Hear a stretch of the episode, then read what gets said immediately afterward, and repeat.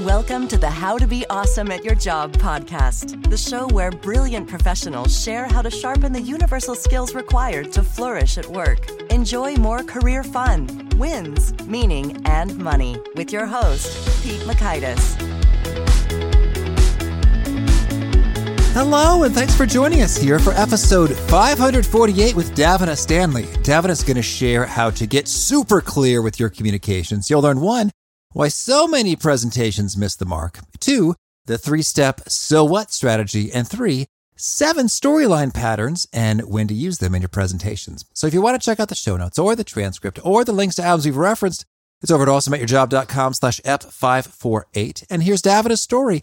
Davina Stanley has helped professionals communicate complex ideas clearly for more than 20 years. She offers a structured go-to process that helps people think through their messaging so their good ideas get the traction they deserve. She started coaching others when she joined McKinsey's Hong Kong office as a communication specialist and has continued to help professionals of all stripes across many countries since then. More recently, she, along with her business partner, have published their first book, The So What Strategy, which offers the seven most commonly used storyline patterns they see professionals use at work.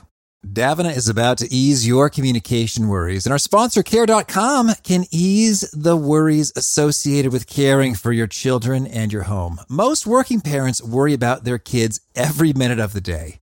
But you can be much more at ease and more focused at work to be awesome at your job when you know your kids, your parents, your pets, and your home are well cared for. Care.com provides a platform for finding all kinds of family care services. They've got the largest selection of local caregivers and easy ways to find, manage, and pay for that care. They've got ample tools and information to guide families through the hiring process from reviews and more. I have found tons of caregivers on care.com right in my zip code so you can find a good fit quickly with that many options.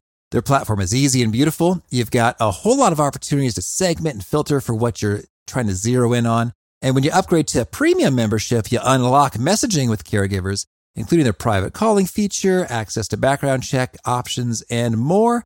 I have a premium care.com membership and I encourage you to get one too. To save 30% off of a care.com premium membership, go to care.com slash awesome. That's care.com slash awesome to save 30% off. Davina, thanks so much for joining us here on the How to Be Awesome at Your Job podcast. My pleasure, Pete. Lovely to be with you. Well, I'm excited to dig into your wisdom. And, but first I wanted to hear a bit. Your career has had some interesting turns and it started with potato farming in Australia. What's the story here? It did. I grew up on a potato farm, actually, and um, in the country. And the beauty of that is that you have to constantly solve problems without having the resources that you need. And so um, it was just a really great, a really great place to grow up, but a really um, big contrast to where I ended up so I ended up marrying someone who wanted to live overseas and he wanted to be a banker. So we lived in Hong Kong, New York, Tokyo, Hong Kong, and then back to Australia again. So we have been not quite everywhere, but a lot of places, which is, you know, quite different to the sort of life that I started out with. So fun. Well, if you live on a potato farm, does that mean you eat potatoes all the time? Because I love potatoes. Well, at the moment, I do too. But I'm a bit conflicted because at the moment, I, I don't eat a lot of carb at all. Mm. So I don't know. I haven't told my dad that though. I think he'd be thoroughly oh. mortified. I think he'd be devastated. Well, make sure he doesn't listen. we, we, grew up on a diet of Sunday nights testing the load before it went to the, the potato chip factory. So dinner on a mm-hmm. Sunday night, particularly during winter, was potato chips and donuts because oh, yeah. you had the oil out, right? So it's a bit different to what I do now. Potato chips and donuts. Jam donuts. Oh man, as a child, as a child, it's a dream come true. we thought that. We thought that. We just had to look at the potatoes, and uh, you know, the chips, and make sure, or fries, you probably call them, and make sure that there was no green or black bits. Just, to just there was too much sugar in them. That was our job. Oh, interesting. Okay. Test them. You see, that was the whole point. It was, it was not just, you know, cheap food or bribery for the children. It was actually, there was a method. Yeah. Mm-hmm. Are they still good to send to the factory? Certainly. Oh, well, that's cool and that's fun. And um, I remain a huge potato enthusiast as well as a communications enthusiast, which is your cup of tea nowadays and really for more than 20 years here. So mm-hmm. you worked at McKinsey as a communications specialist. Can you tell us what does that mean and what are you doing now? Mm-hmm. Um, so as a communications specialist, my job was to be all across a technique called structured thinking that we used in particularly in our role in a communication setting. So we used a very structured approach to either help consultants come up with the stories that they needed to tell their clients. Perhaps it was an update. Perhaps it was the strategy at the end of a piece of communication or also when working directly with clients. We would sometimes go in and be embedded in a team and work with a client to develop a communication strategy. So we would be do, using those techniques Thanks to help um, consultants engage and, and really communicate complex information um, to to any kind of audience that they needed to communicate to. So we were internal consultants to the consultants, really. Right. Yeah. Consulting consultants on how to consult. yeah, well, a little bit, a little bit, exactly. And look, it was really fun. It was really challenging, and so I, I worked there for a few years in the Hong Kong office, and then uh, my husband and I moved to New York, and I was offered a full time position there, but it was full time or no time, and I was I arrived six months pregnant with mm-hmm. a one year old on my hip, so I decided maybe that was a good time to take a break. So I took a bit of a break and we renovated a house and, and so on. And then when we moved further on in our adventure, I, I just freelanced for the firm for a long time. And I was helping, you know, run training sessions. I worked for the marketing practice. I did a whole lot of things, anything where I could help the teams or the firm in, in terms of communication. So I, I kept doing that and I've just sort of gradually built it as my family's grown older and I've had more freedom. I've built it into something larger. Well, that, that is fascinating. And I want to hear when it comes to you know, McKinsey consultants are amongst the smartest professionals in their way or our way. I'm a former Bainey, so you yeah. know we share some. Uh, we do. we share parts. a bit of a passion uh, here around the structure. I think. But I'd love to hear from you. So, given that, so even super smart folks, what communications mistakes did you see that they made repeatedly? Like you could just bank on, okay, we're gonna have to fix A, B, and C. All right. There's a few things. I think firstly, it's spending a lot of time on the analysis and you should spend a lot of time on the analysis, but leaving that a bit too long and allowing too little time to prepare the communication so that there's the risk that all these great ideas you've got don't translate to the audience. So mm-hmm. finding mm-hmm. a way to um, perhaps marry the analysis together with the communication planning or just allow a bit more time to really think through the messaging and synthesize. So I think anyone who's really close to something, smart people or not, um, struggle to get just a bit of separation from it so that they can perhaps get up in the helicopter and see what really mm-hmm. matters here. So I think that's, that's one thing. And I think, um, again, it, in this, I see it at McKinsey, I see it at other places too, where people are a bit inclined to overemphasize the analysis and underemphasize the communication. So similar thing, but it's just about, well, what do I think really matters? Actually forgetting that the communication matters quite a bit. So that's one thing. Mm-hmm. Okay. And so then you've sort of captured many of your ideas in your book, the so what strategy. And what does that mean, the so what strategy? So I think we heard so many of our clients the people that we work with saying things like, you know, I, I presented to the leadership team and I had, you know, I had prepared so hard and I'd rehearsed and I'd, I was so organized. I'd really invested in it. And I, I went and I presented and then at the very end, the CEO or the leader turned around and said, um, well, so, so are we, are we in good shape? Or so what, what's the main thing here? Yeah. And they just got lost in all of the detail. And I think there's something there that, um, you know, we saw happening time and time again. And people just didn't really know how to go about distilling the messages. And yet when Jared, my business partner and I would work on something together, um, we'd be listening to someone telling us their story and we, we were talking with each other and we realized, well, it's pretty obvious, isn't it? You know, it's that one or it's that one. It's, it's this pattern. It, it looks like that or it looks like that. It's pretty quick for us to come up with a skeleton. Mm-hmm. And so we thought, well, perhaps a way we can really help people is simplify the, the structured communication discipline, the rules, like put it into a process that we naturally use because we've just done it for so long. And um, when we sat down and worked through them all, we thought, well, it looks to us like there's about seven patterns that we see being used most commonly in um, the business communication that we work in. And when I say business, I mean professional. It could be consulting, it could be business, it could be government. I see. Well, so then we've got seven different common storyline patterns. And then you say there's also a process. So maybe can we hear the process first mm. and then mm. learn a bit about what are those patterns? Mm, sure. So um, we talk about a three phase process. First of all, design your strategy. Secondly, develop your storyline. And then thirdly, deliver your communication. So most people jump straight to the deliver piece. How can I write that PowerPoint? How can I build those charts? How can I write the paper?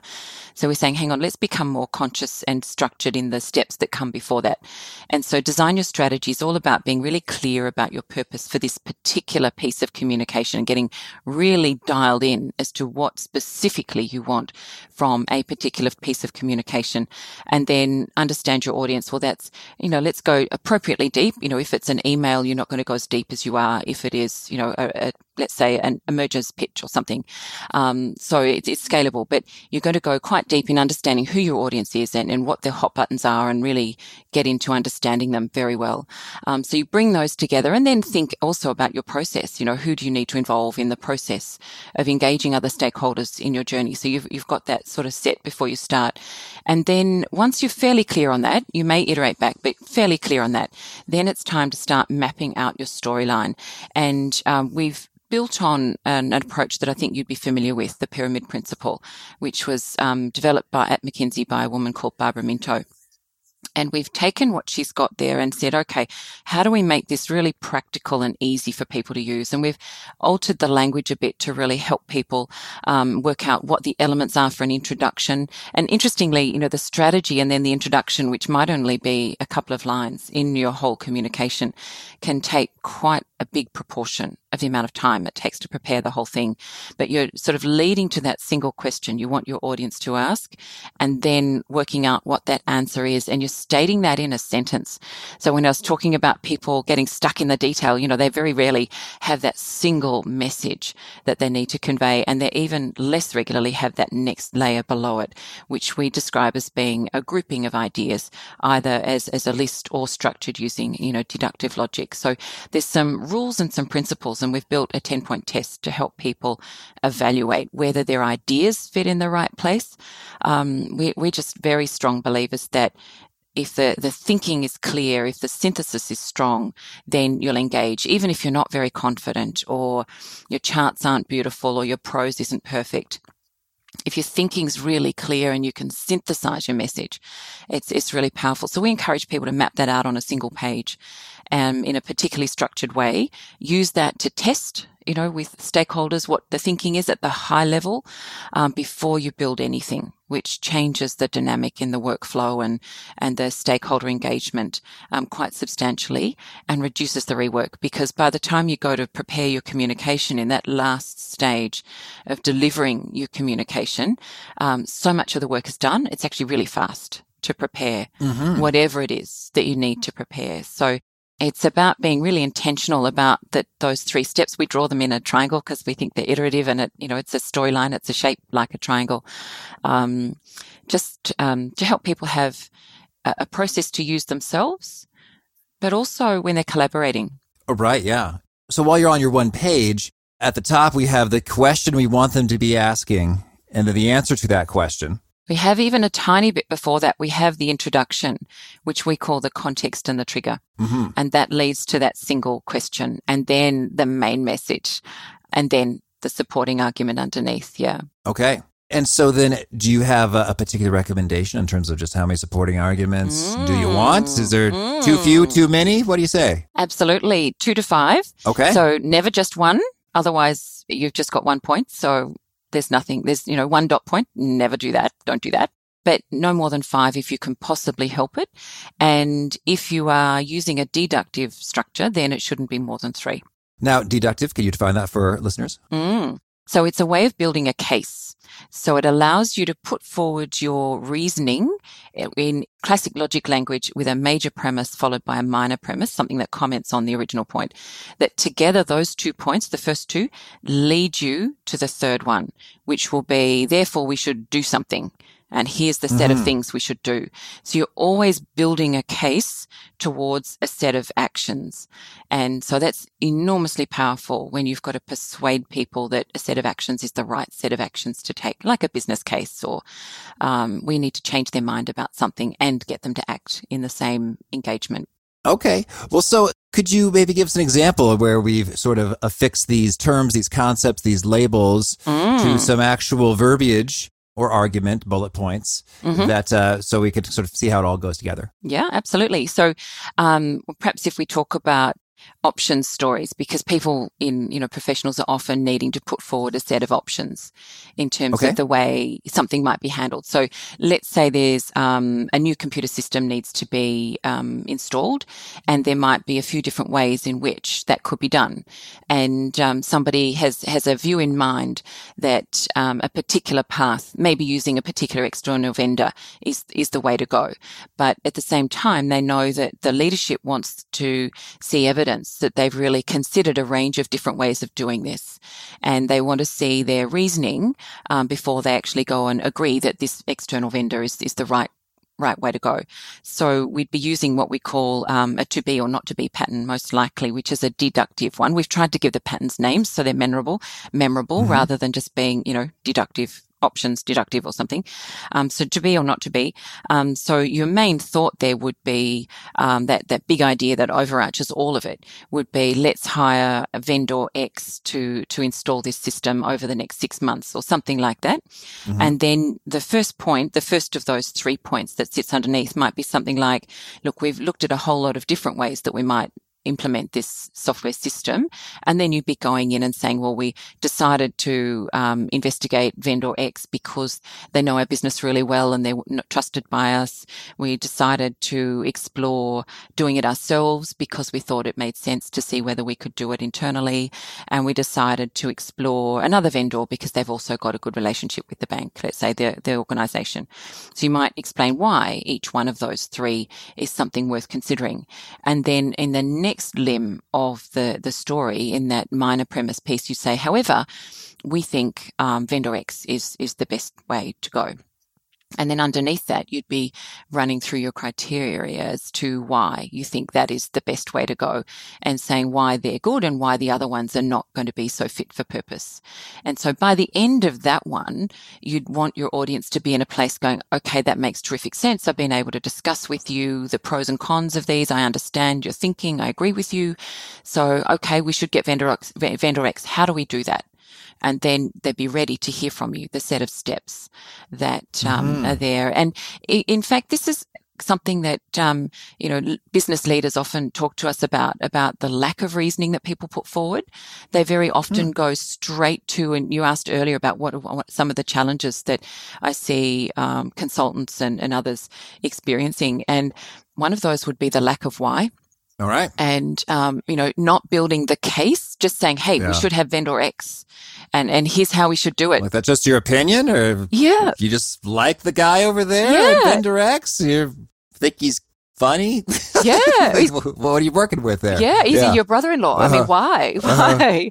Uh-huh. Um, why do it? And I think part of that comes from all of us, when we're working on something, we've got to a certain point in our thinking and our work. So somebody's gone through the process, they've analyzed their options, they've thought about it carefully, they've made a decision that they believe is the right thing.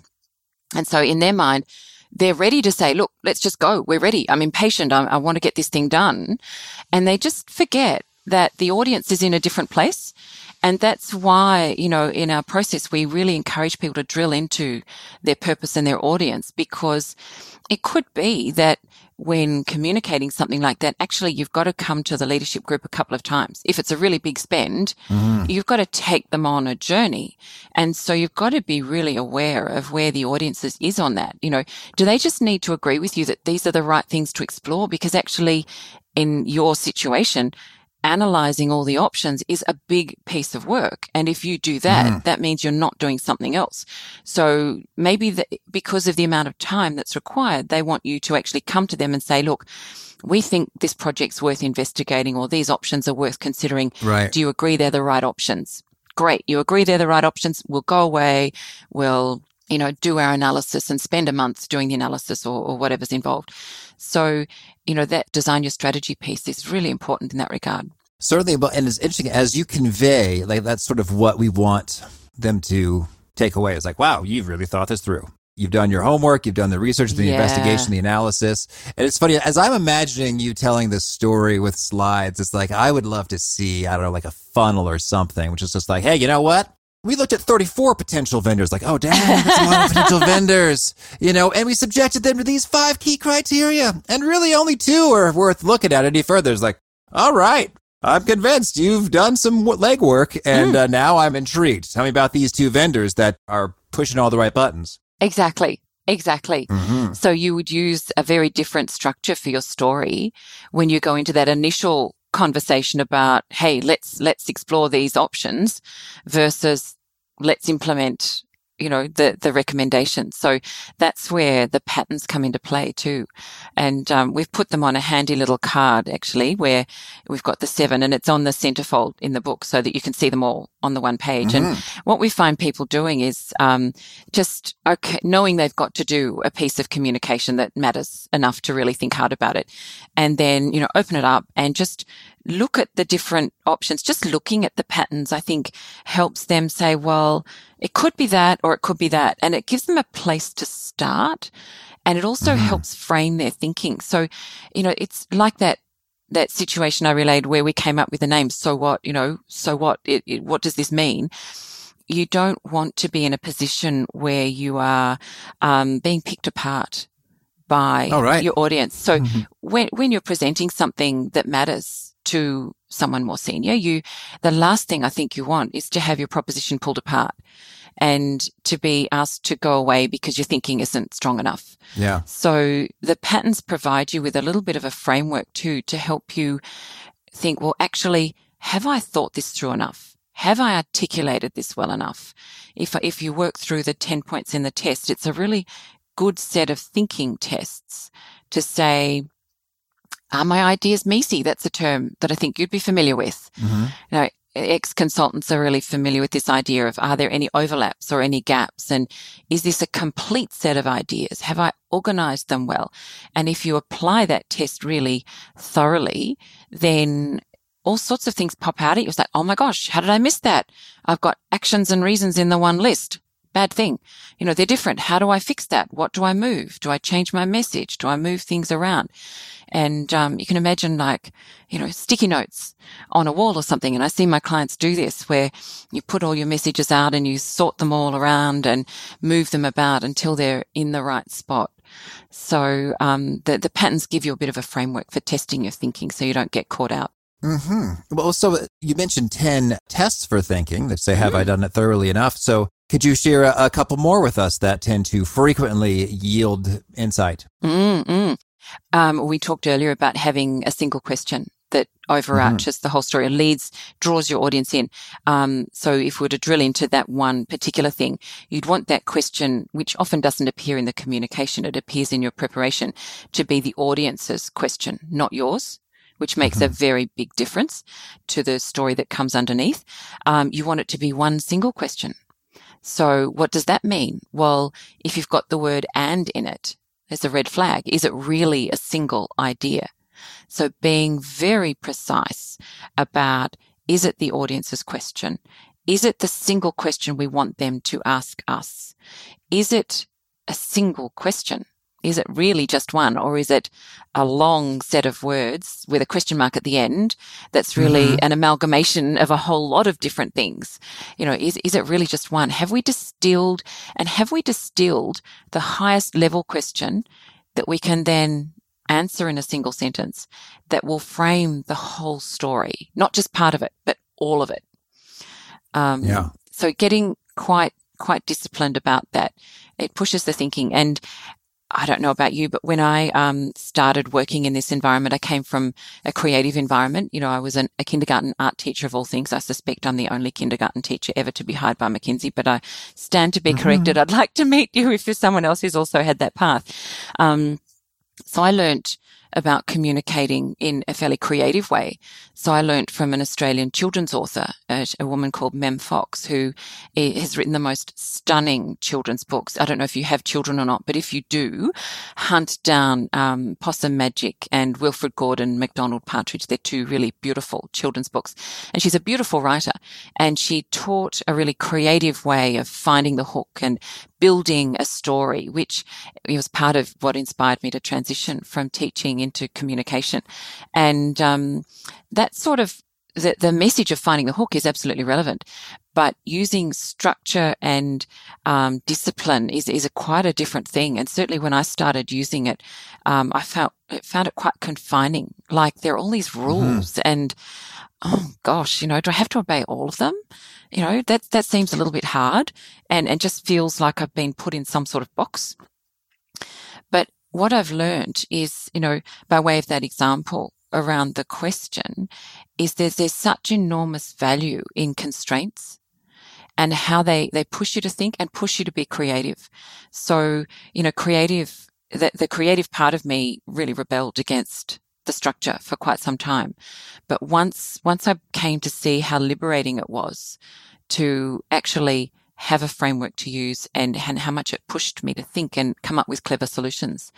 Um, I thought it started to be fun, actually. Cool. All right. Well, so let's have some fun talking about some of these other storyline patterns. So we talked about to be or not to be. Mm-hmm. Could you give us maybe the one minute or less version mm-hmm. of how would you define each of these storyline patterns? How would I define them? Yeah, like Action Jackson. What what is that? Yeah, Action Jackson.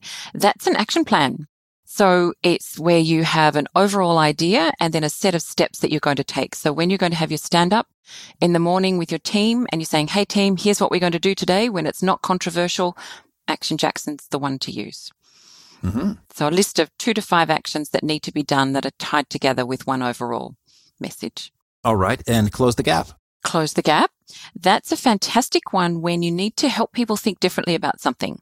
So it's a deductive structure. So it's got a similar overall archetype to the to be or not to be that we talked about before. And that's for going to a situation where you need to educate your audience about how something works perhaps in the new world. Perhaps some regulations mm. have changed or the environment's changed. There's something they don't know that you need them to understand before they can accept your recommendations. So maybe success requires us to meet these criteria. However, we only meet some of them. So we've got to close the gap. We've got to meet the rest. Okay. Yeah. I like it. I like it. And the Houston, we have a problem. Oh, this one is Jared's favorite, and he particularly loved working with a whole lot of bankers in Houston last year. Oh. Um, teaching, they, they really loved that it was named after them. This is Houston, we have a problem. And let me first begin with where not to use Houston. When you're communicating with someone who created the problem, find right. another way to tell the story. Just, just saying. Um, so this one is fantastic when you need to um, educate your audience about the nature of a problem that exists. And so, you know, hey, people, here, this is a real problem, and you know, convince them that it's a problem. However, we've found the cause. So, and then you can talk through what mm, caused okay. the problem. Therefore, let's fix the cause. So, it's a really proactive story. Okay, and the pitch the pitch. This one is fantastic for proposals and, and business cases too, where you're putting forward um, a pitch to say, hey, here's a great idea that you should implement. You should hire us if you're a consultant, or you should, you know, implement this new system or do this this way. And then what you're doing underneath that is coming up with a list of reasons why that's a really great thing to do. And so in, in the book, we talk about four reasons, which I'll, I'll quickly run through because I think they're useful for people. Firstly, we understand the problem. Secondly, we've got a great solution.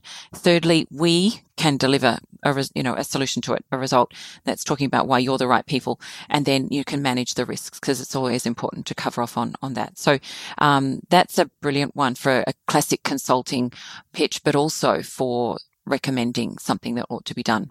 Okay. And how about the traffic light? Traffic lights brilliant for updates. So I think that's a really common one. And it's, it's really tempting for people to say, Hey, we've been really busy. Here's a long list of stuff we've done. And um, leaders that I talk to really dislike that. So using traffic light gives mm-hmm. you a mm-hmm. way of, of pretty simply grouping and sorting the ideas so that you can come up with an overall message. And, um, you know, for example, if, if it's good news, overall we're on track. Great. Why is that? Well, we've done all these things. We've started this and we've got a plan for these. And, you know, when, when, um, someone goes in to put an up, put forward an update, let's say, and they're they're talking to their boss, you know, the bosses will say to me, look, I love hearing what's going on in my teams. I know they want lots of airtime because they really want me to know exactly what's going on in, in their world. But there are times when I just haven't got time for that. If they can come in with that single message, everything's really good. They'll just say, thank you so much. Love your work. See you later. And mm-hmm. there are, it, by organizing the ideas into a structure like that, you have the freedom so that when your audience doesn't have time to hear the whole story, you can still get that big idea across Whereas if you haven't distilled the messages, you know, you know, the classic thing where you're given half an hour or an hour to present and, um, you know, you're a part of one of those revolving door days, maybe a steering committee sort of um, day or a board day or something like that. And, um, you know, person one comes in and then person two and person three and all these different people come in and present to a group. Mm-hmm. And so during the day, the time gets lost. And so you perhaps thought you had 45 minutes. Suddenly you've got five minutes. So by having everything mapped out in a structure with a hierarchy like that, you can still get away with presenting because you've got the ideas. You don't need to take them through all of the detail before you get to the big point. Mm-hmm. And the watch out story. Watch out story. This one is fantastic when there is trouble ahead. So you can imagine a ship sailing towards some rocks and people need to know where the rocks are. But at the same time, it gives you an opportunity to give the, the good news first, which is always nice. If you can genuinely give good news first, you want to do that. So, you know, we've been going really well. However, there are some risks ahead. Therefore, we should meet those risks. We should change course or do whatever we need to do to address those. Okay. Well, so that's helpful as I'm sort of thinking about each of these, and I'd love to get your view. Could you maybe share an exciting case study or story of someone who put all this together and saw a cool result that they weren't seeing when they weren't doing this? Sure, sure. So I was working with an infrastructure company toward the end of last year and um, I'd worked with them for about a year. So I'd been over and run a program and then come back a year later. And that's a really nice thing to do in my world because we don't always get to see the outcomes. We, um, sometimes people will tell us or they'll just say that was great, but they won't necessarily give us the concrete results. So in this case, I was working with a group of people for the second time just to give them a refresher. And um, a woman called Rebecca came in and said, you know, we said, how's it all been going? And she said, well, you know, by changing, you know, preparing the board papers that we need to prepare, and we do them every month for our area, and they're about um, leasing um, and finding opportunities, retail opportunities in in an airport. And so um, she she'd been preparing papers which might say we should do a deal with this sort of retailer so that they should come and have shops in our airport or that sort of thing. And um, the team had been spending a lot of time preparing their reports, um, but making that single change, which was to prepare a story using the one pager, get the one pager right, check it, test it first, and then prepare the paper later. Um, by doing that, she said to me they cut the amount of time taken to prepare those papers by 60%. That's six zero. So that was pretty exciting. Now, during that 12 months, she'd used a number of different stories, but um, the pitch, I think, was her favorite. Um, mm-hmm. because she was often putting up a story that would say something like that was pretty straightforward. That was something like, um, you know, we should get this book retailer in into our um, our buildings. And well, why is that? Well, you know, they understand our business. Um, they've got a great fit for our the people who travel through our spaces. Um, you know, not we can deliver, they can deliver, and you know, we can manage the risks involved with bringing them in. So, you know, that was a really helpful one for her. Uh-huh. Well, so that is really cool, and I love saving sixty percent of time on doing anything. So that is cool. Well, it just stops you doing the boring stuff, the frustrating oh, stuff. Certainly. I think that's the, that's yeah. the thing that I like because it makes you feel so much better about your job. Mm-hmm. And I think maybe one of my last questions here is when we talk about sort of the supporting reasons and evidence, mm-hmm. I think often I see a big difference between how smart I judge someone to be, fair or unfair. I don't know. If they give me excellent evidence versus not excellent evidence. So, for example, I was looking at like an insurance policy and I said, wait a second, in this language, it kind of makes it sound like you could weasel out of anything because anything could be an alleged breach of an implied contract. Like, isn't that anything in the world? Mm-hmm. So like, and then they say, well, um, and their response was, oh, no one's ever raised that before. It's like, well, that's not compelling evidence that you pay out claims. You're not going to leave me in high and dry. Or they'll say, well, hey, we have a great financial rating. I was like, well, that's just about your assets versus your liabilities. It doesn't have anything to do with customer satisfaction or your actual record. And so I was like trying to help him out. I was like, I'm trying to give you money. I want this insurance. Like, could you show me this or this or this? Mm, mm, mm, and I had to find for myself like how they were rated by the National or North American Insurance something organization. It's like, oh, okay. So, you know, you actually have fewer complaints than others. So that's not bad. Anyway, so I don't know. That's my rant it's like um, I ask a question, and instead of getting excellent evidence, I get sort of wimpy evidence. So what what makes the difference? And how how can we give awesome supporting reasons? Yeah, I think um, the key is to keep asking a question. So if you have a list of reasons, so let's take your example about um, insurance. Um, how do you do that? So firstly, look at an idea that you're putting up. You know, we provide storm insurance. Okay. Well, how do you provide storm insurance? Ask yourself a question that that naturally poses and then answer it. And then if you build it out like a tree, it's easy to see what sits where underneath. So we provide storm insurance, storm insurance, very relevant in Australia at the moment. Well, how do you do that? Well, we offer this kind and that kind and that kind. Well, okay. So within the first one that you've mentioned, how do you do that? So you keep drilling in one question at a time, one cluster at a time, and um, just make sure there's um, stuff that really belongs there that genuinely answers that sub question. So you've got a hierarchy and, and you keep going down. Um, don't stick with the platitudes. Make sure you do dig and make sure that yeah. the idea at the top doesn't just say we provide storm insurance, but we provide this kind of storm insurance to this kind of people. Make sure those messages are really specific. Hmm. Yeah, and I think that's probably the name of the game is to like stop and spend some time and think about it. Because as I was going back and forth with this insurance broker, you know, hey, nice job. He was fast in responding to those emails and gave me like a sentence or 2 uh-huh. But it's like, yeah, but that's not really what I want. So exactly. ultimately, I went with a different insurer. Wah wah. That's what's at stake. well, you know what? I had the very same conversation with my insurance provider yesterday, and I went and got another quote. So I'm completely uh, on yeah. the same page as you there. But um, I think being specific, you know, but also, you know, your point there about avoiding, and I see this this being a real challenge in corporates now, where Slack and these messaging services mm. are being used a lot. It's, it's this constant flick, flick, flick, flick, flick rather than hang on, stop a sec. What are they really asking here? What's, what's at the heart of that question? Why are they really asking that? And if you can think, put yourself in their shoes just for a moment, say, actually, I know they're asking that, but that's a symptom of what they really need and address what yeah. they really need while including the symptom, just in case you're wrong. Um, I think you know, that's, that's part of the game, isn't it? To stop these endless chains of conversation in Slack and email and, and so on that go off on tangents. Mm-hmm. Well, Davina, tell me anything else you want to make sure to mention before we shift gears and hear about some of your favorite things? I'd just say that um, I think people are not natural born communicators very often.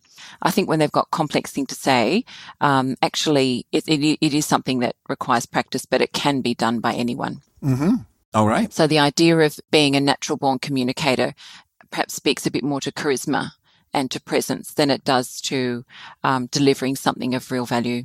Mm, okay. Well, now can you share with us a favorite quote, something you find inspiring? Well, I like the one from Picasso, which is all about the idea that you must know the rules before you can break them. Mm. And um, you think of his artwork and how on the surface, it looks so not rule driven. It looks so random in many ways. But, um, you know, he, he absolutely understood the rules before he was breaking them so that he could make a comment with it rather than just being random. Mm-hmm. And how about a favorite book? At the moment, I've just finished reading one called um, The Diamond Hunter. And it's by a woman called Fiona McIntosh. And it was a really beautiful story. But having said that, a business book, my latest favorite business book is Free to Focus by Michael Hyatt. And oh, yeah. that has really changed the way I work and um, made me a lot more productive, but also a lot more focused on the things that I really enjoy. His um, concept of a freedom compass and living in the desire zone has um, made my executive assistant far busier, far more interested in her work. She's got a lot more to do. And it's certainly liberated me to do the stuff that I think is fun. Mm-hmm. And a favorite tool? PowerPoint. Okay. And a favorite habit? Well, I'm going to come back to what I did this morning before our call, actually, and that is to get up early and just allow the day to begin rather than being thrown into it. Mm-hmm.